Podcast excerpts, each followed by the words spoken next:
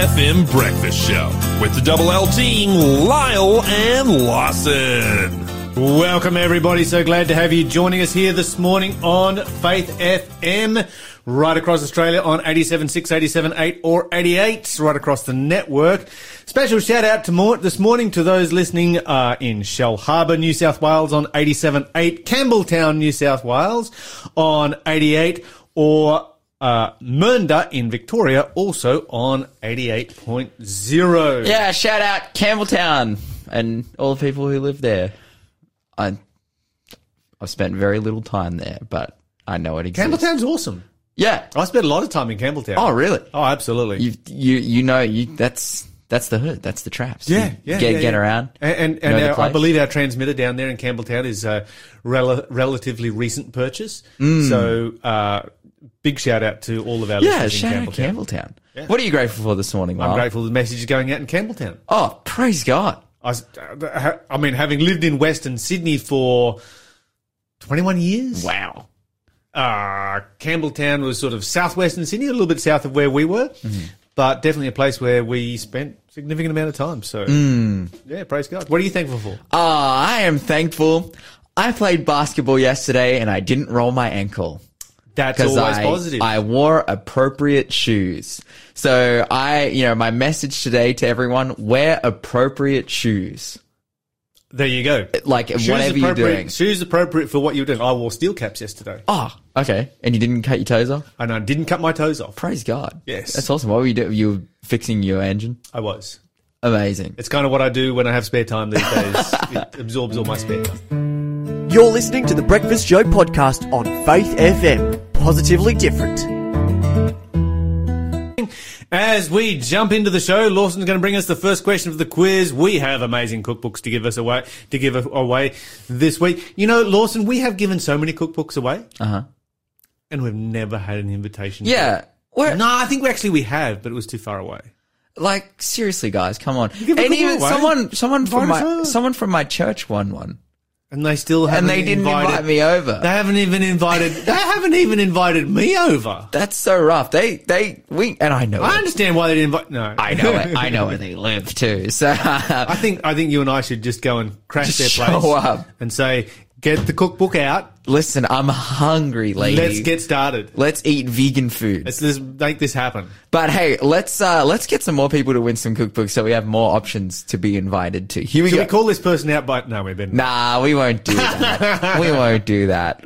Okay, who dreamed of seven healthy cows being eaten by seven malnourished cows? Now that sounds like mad cow disease.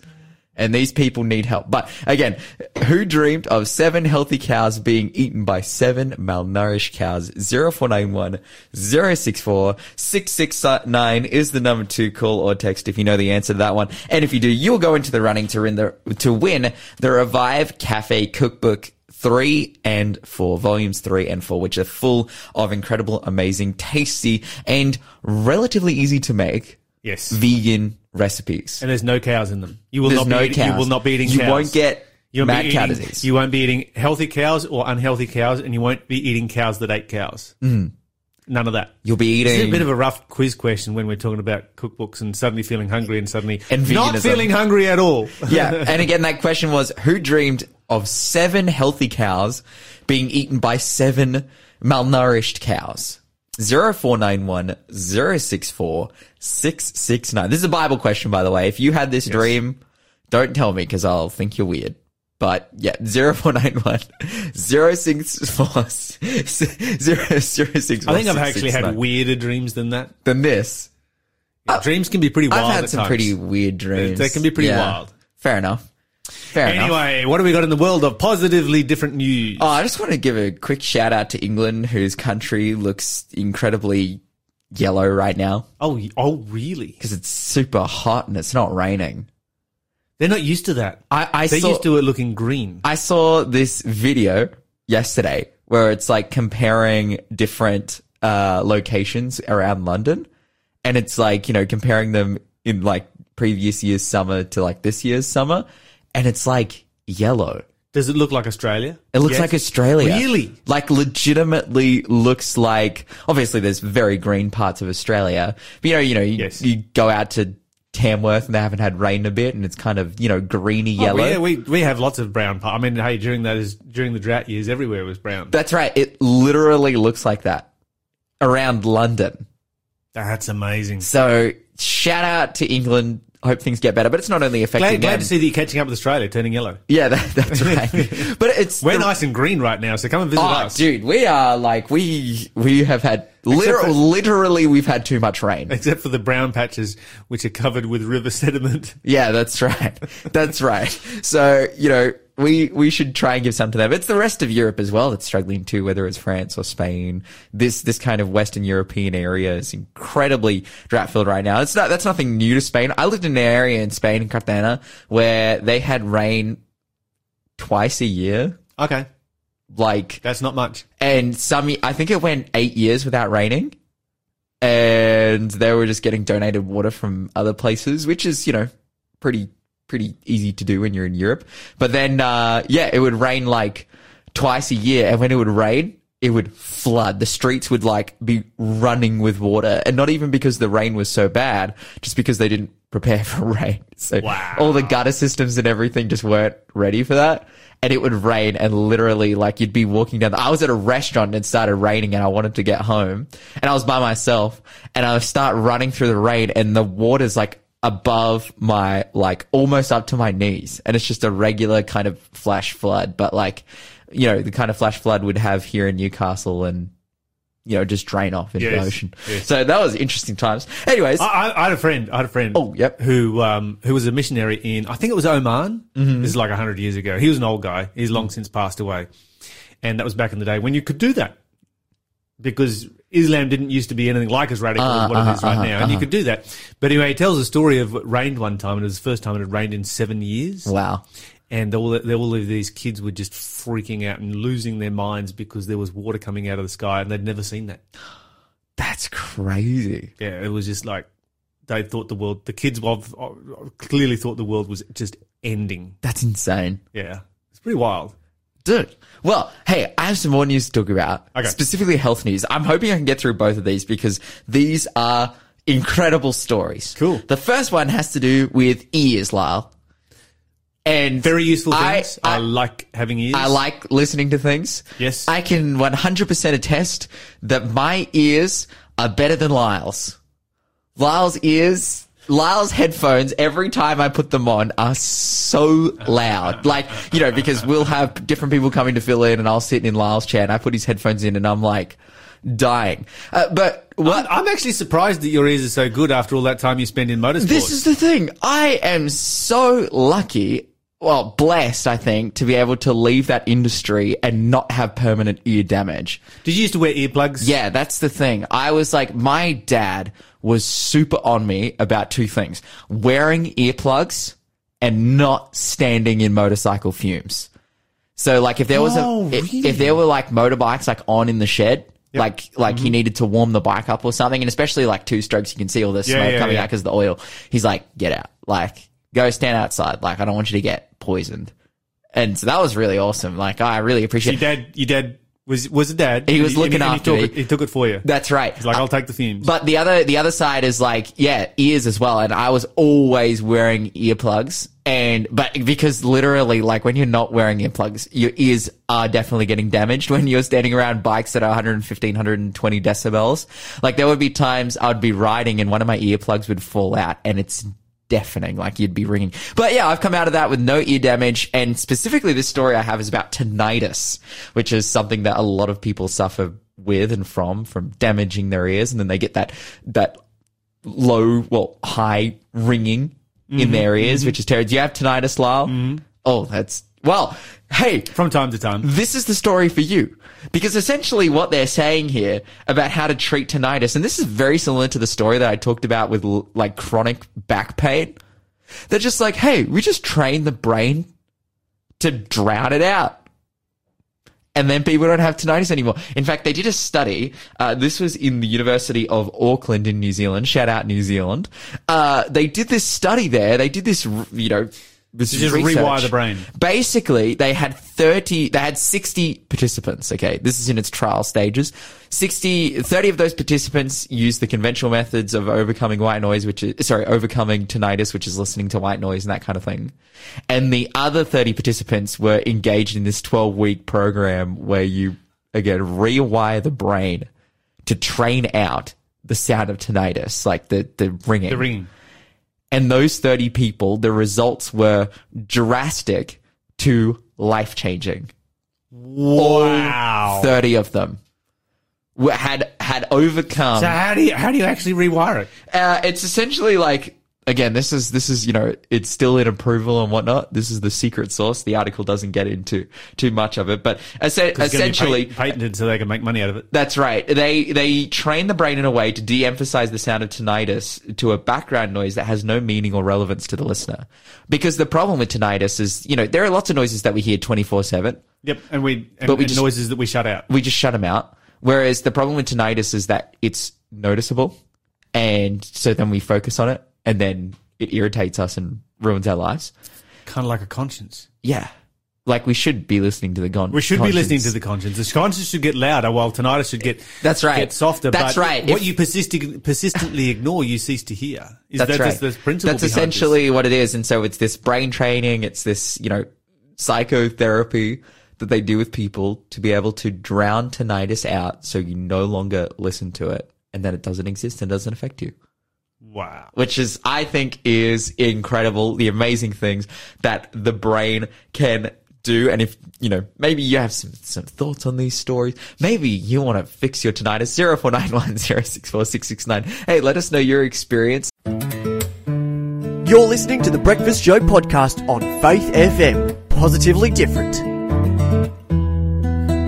We're about to get further into our uh, news stories for this morning, but Mm-hmm. before we do, another clue for our quiz. All right. Question is, this is multiple choice. Who was with Uzzah when he died? Was it A, Ohio, B, Ahijah, C, Ahaliab, or D, Ahio? So, Ohio, Ahijah, Ahaliab, or Ahio, or Ahio. Zero for there, Lawson. I just want to. I want to get that. I want to get that. Uh, the differentiation. You have Ohio and Ohio. Ohio. Uh, so Ohio, Ohio, Ahijah, or Ahaliab. Zero four nine one zero six four six six nine is the number to call if you know the answer to that one. If you do, you will go in the draw to win the Revive Cafe cookbooks. Three and four will give them to you absolutely for free. All you need to do is to win the draw. And all you need to do to get in the draw is answer this question correctly. 0491 064 669. Was it Ohio, Ahijah, Ahaliab, or Ahio? Well, there you go. All right, turning to more serious news, we did promise that we would talk about statues this morning, and I've often said here I'm not the kind of person who is in favour of removing statues, mm-hmm. and my position remains the same. I think we definitely need to reinterpret statues because mm. we need to recognise that many of our heroes of the past were human beings, and they were, as such, broken human beings who did mm. bad things. If there was, you know, a statue made of Lawson, for instance, we could write lots of good things about Lawson and his contribution to the breakfast show. Uh, I think he'd be very embarrassed if we made a statue, but No, you know, no, not Oh, no, no, no, he's- I, he's gonna. I want the statue. You- you Lyle, you you've wanna planted the seed in my heart of wanting this statue. Now, this Now is something that I definitely want. As soon as you said, No. as soon as you said, if we made a statue of Lawson, I'm like, that is a genius idea. Okay, but one of the things that we could do on the statue, when we're interpreting the statue on the plaque, we could include the fact that Lawson wanted the statue because he thinks well of himself and was lacking in humility. So Lawson did great things for the Breakfast Show and Faith FM, but he was lacking in humility. You know, and I think this is how we need to be real when we study history. Mm-hmm. We should study history to find out what actually happened rather than mm. just finding out propaganda. For sure. So there's a statue, a controversial statue of William Crowther uh, in Hobart, and the Hobart City Council voted to take it down. Oh, they were like, So get rid of it. what happened was in the 1860s, this guy was uh, Premier of uh, Tasmania, of course, Governor. In the 1860s, he was a surgeon, and he broke into a morgue in Hobart. So that's a criminal act, which was storing the body of an Aboriginal man by the name of William Lanne or Lamb. He removed the skull, sent it to a museum, and replaced it with another skull that he had on hand because, being a surgeon, he had those kinds of things on hand for research and so forth. Uh huh. That's that's what you did back in the day. Yeah. You had random body parts that you Uh, used. for- why? Uh, because okay, and here's the reason: they were doing research at that particular time on the less evolved races of the world. And of course, Europeans were dominating the world, and so Europeans were obviously more evolved than Tasmanian Aboriginals.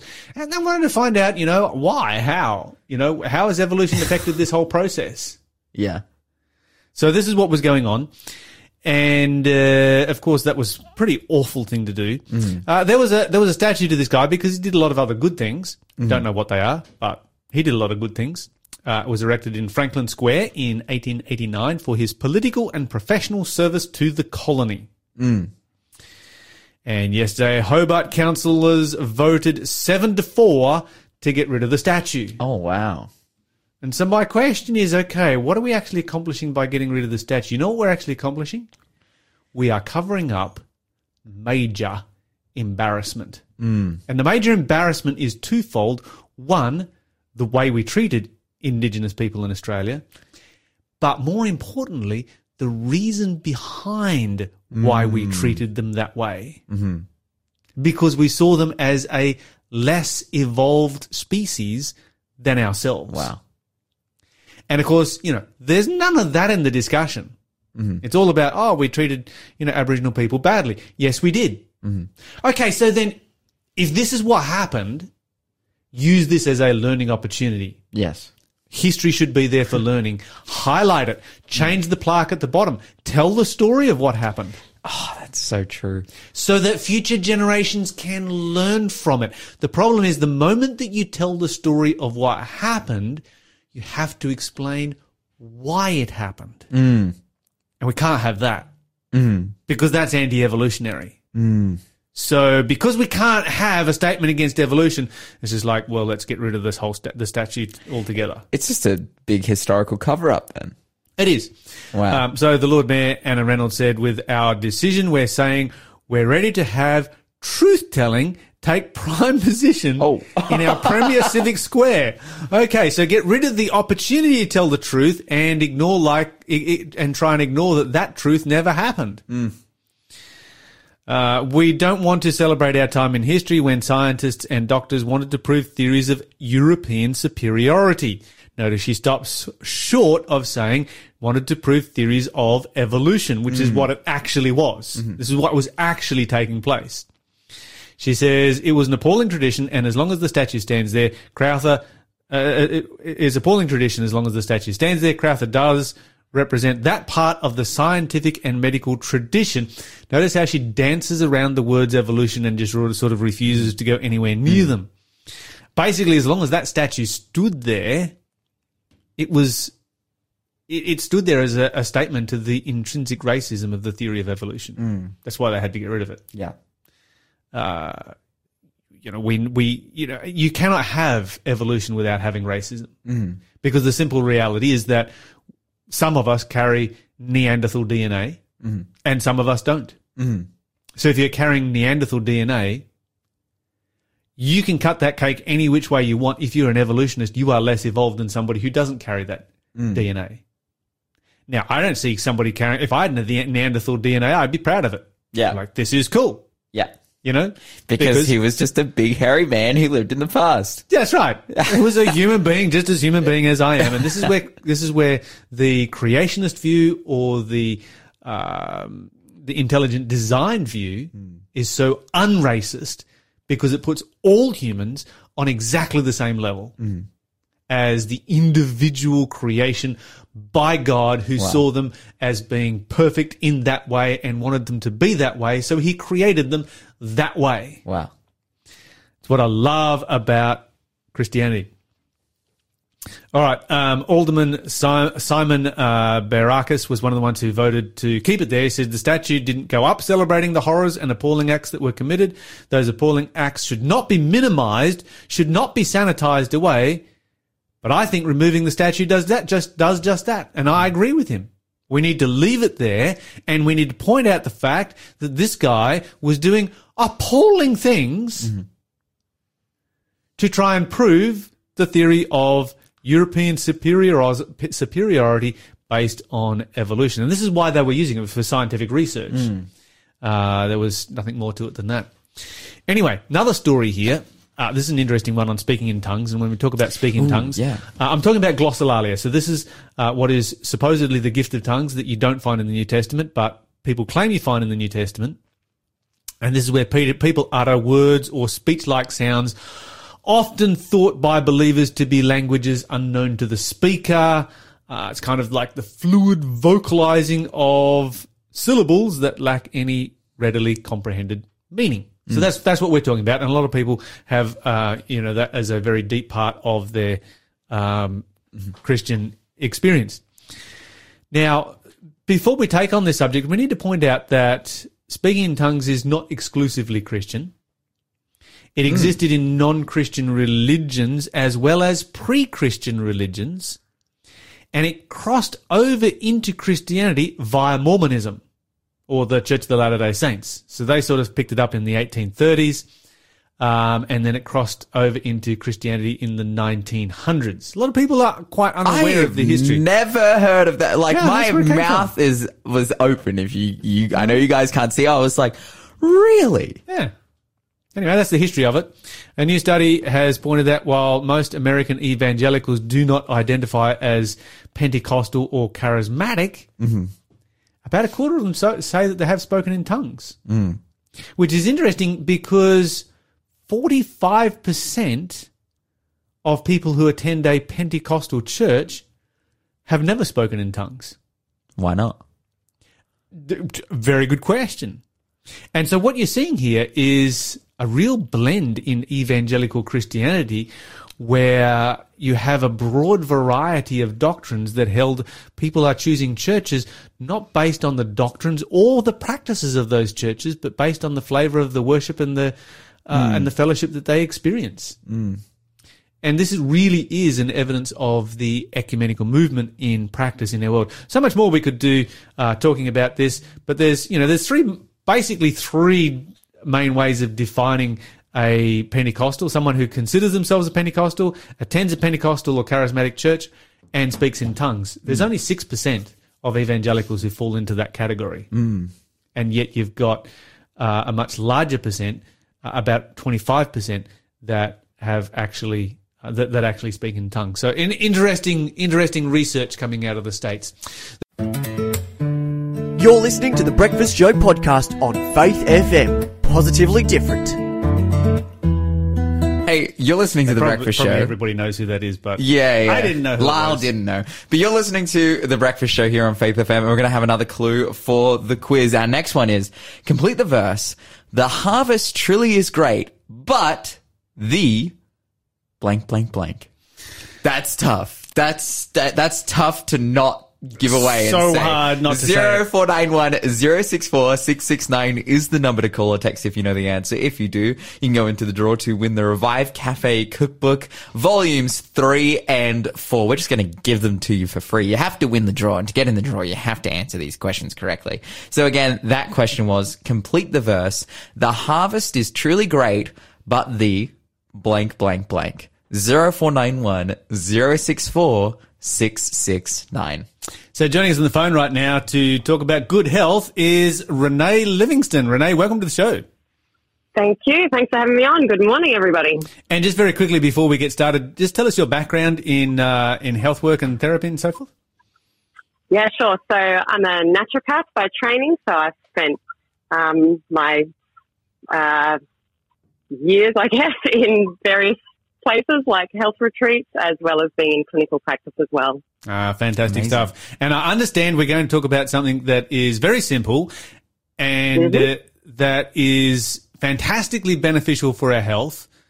Yeah, and something critical we actually for life. critical for life, but and something we actually we really do appreciate, and that is sleep, right? Yep, Amen. that's right. I certainly do. Sleep is one of those things that I certainly can't live without. And after having two kids of my own and living life with a period of disrupted sleep, sleep is one of those things that yeah, I do not take for granted anymore. so if this is something that we appreciate so much, why is it that it becomes a health issue for us? Shouldn't it be like, yeah, we like sleep, we like to have regular sleep, we like to, you know, crawl between the sheets at night and snuggle up to our pillow.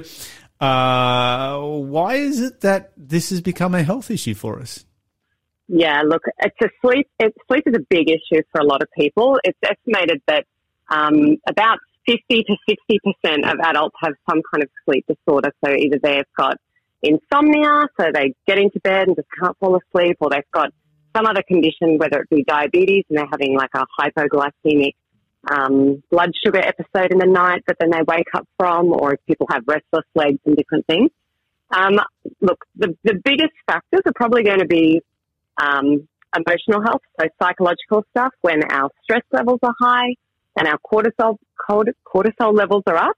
That actually does impede our melatonin production, which is our big hormone for sleep, rest, rejuvenation. Um, and the other big thing is just living in a world where you know technology is rife. We've got artificial light sources. It does really play with those um, systems and cycles that our body is designed to have um, in order to get adequate sleep. So yeah, there's definitely a number of factors that uh, influence it. And you know, the, I'm sure we've all had this where we've you know had all the lights on in the house. You, you're busy. You've got things that you're doing. Uh, you know, you stay up late, sitting in front of your computer, trying to figure out something for work the next day, um, and that really does cut our melatonin down and affect our ability to sleep soundly and get a proper restorative sleep because uh, yeah, those cycles essentially kick into kick into play as soon as the sun sets. So in winter, uh, the sun sets earlier than in summer. So your sleep cycles do change a little bit throughout the year, but essentially our melatonin production should start increasing as soon as the sun sets. But often the sun doesn't set in our own homes because we've got all the lights on, TVs blaring, computer screens open, and that does really affect our, our sleep cycles. And one one other thing I guess that comes into my mind, we have lots of you know things in our home that are plugged in and seem to. Uh, makers of electronic things seem to have this fascination with attaching a little red or green LED to that device, whatever it might be, just to show that it's plugged in and switched on. And it's like, why does that need to be there? And it's yeah. amazing how much light that can actually create in a room. Does that interfere with our sleep? It certainly does. So, yeah, things that we're more aware of can be things like, you know, a ticking clock and you hear it and you're feeling like, oh, I can't sleep because of that noise. But even when we do close our eyes and fall off to sleep, that little LED light, even on your bedside radio, like clock radio, can be enough to actually reduce your overall melatonin production during the night. And so you will not get the adequate level of that hormone to get a proper restful sleep. So any of those little light sources. Like I tell people to turn their clock radio around so that the light is shining elsewhere or put something over the top of it or just get rid of it out of your room.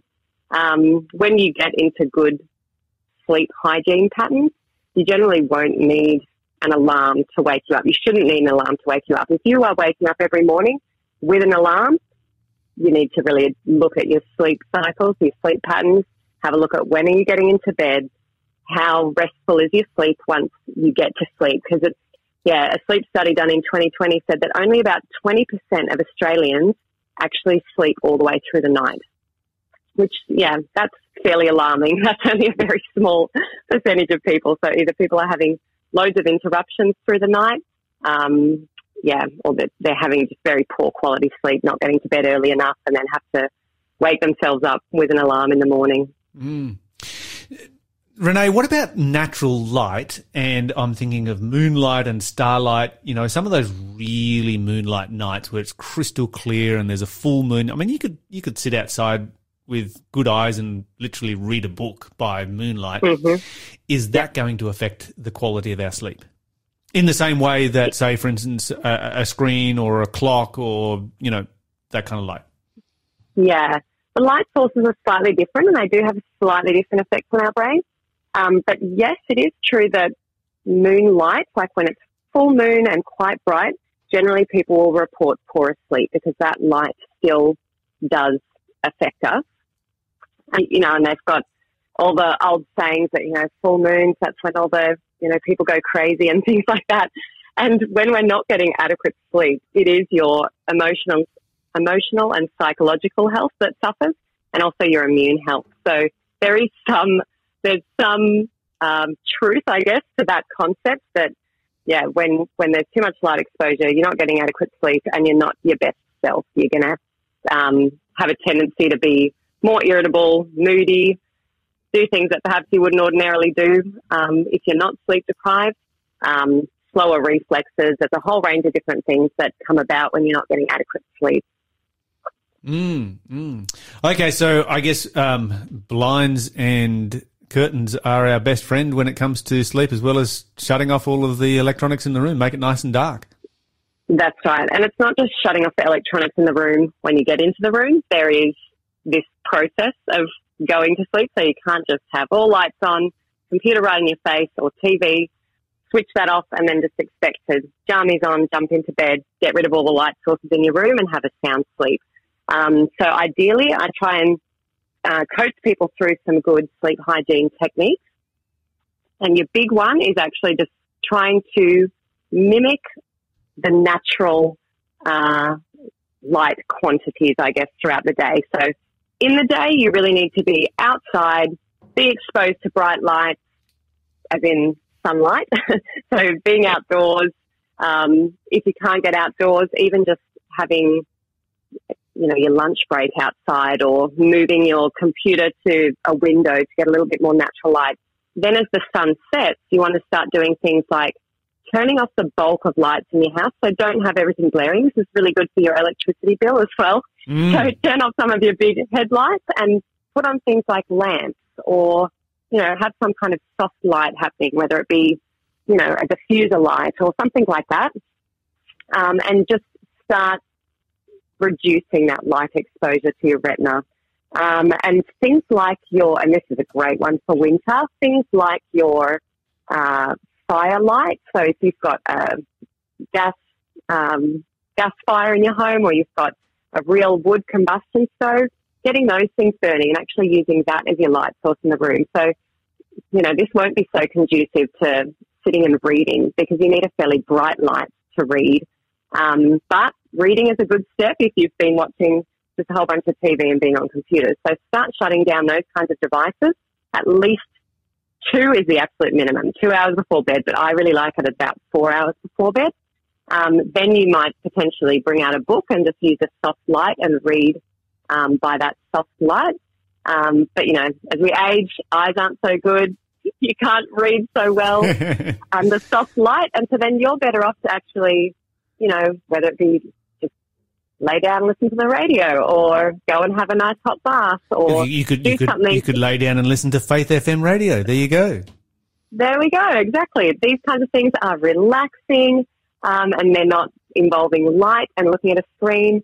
And yeah, just going through that, through various steps to actually get that relaxation response happening in your body because, um, yeah, cortisol or your fight or flight stress hormone, that's your biggest enemy to the production of your melatonin as far as hormones go. So, you know, cortisol is your primary hormone when you wake up in the morning. So you get a cortisol spike as soon as the sun starts to come up and that wakes you up.